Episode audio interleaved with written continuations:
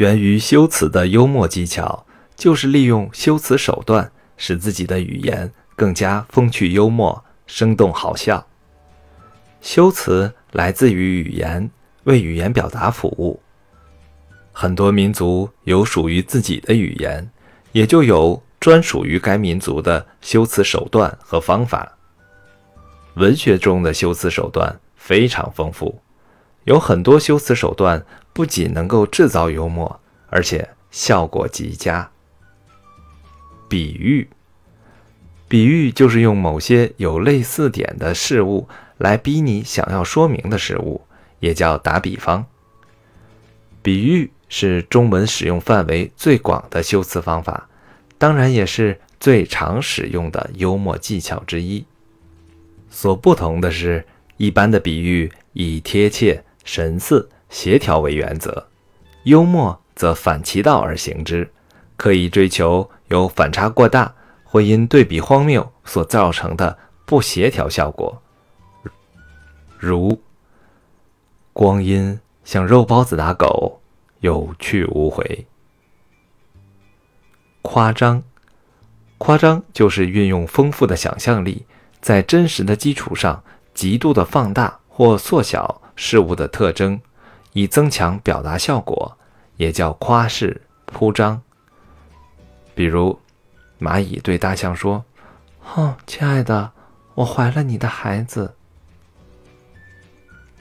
拟人和拟物，拟人是把物人性化，拟物是把人物性化。如。竖在草坪上的牌子写着：“别踩，我怕疼。”反问，反问就是针对对方思想观点中的破绽，提出一个针锋相对的问题，其幽默效果来自于出人意料。如有人说：“只要流行的就都是好的。”那么，流行性感冒呢？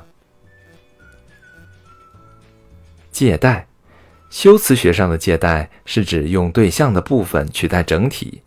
幽默中的借代是直接用一种东西指代另一种东西。如有人问爱因斯坦成功的秘诀，爱因斯坦给了一个公式：成功等于 A 加 B 加 C，并解释说，A 代表艰苦的劳动，B 代表正确的方法，C 代表。少说废话。引用，引用就是在特定的环境下引用别人的话语、成语、谚语、格言等，因为具体的环境而产生幽默的效果。如有人说女人是衣服，可我是你穿不起的名牌儿。谐音。谐音就是故意仿效、描绘某人语言上的幽默之处的修辞手法，如把老公被妻子管得很严说成是气管炎。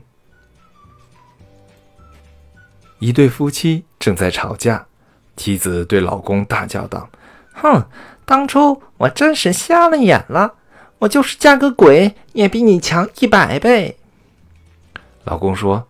哼，那可不行啊！法律可是有规定，近亲禁止结婚。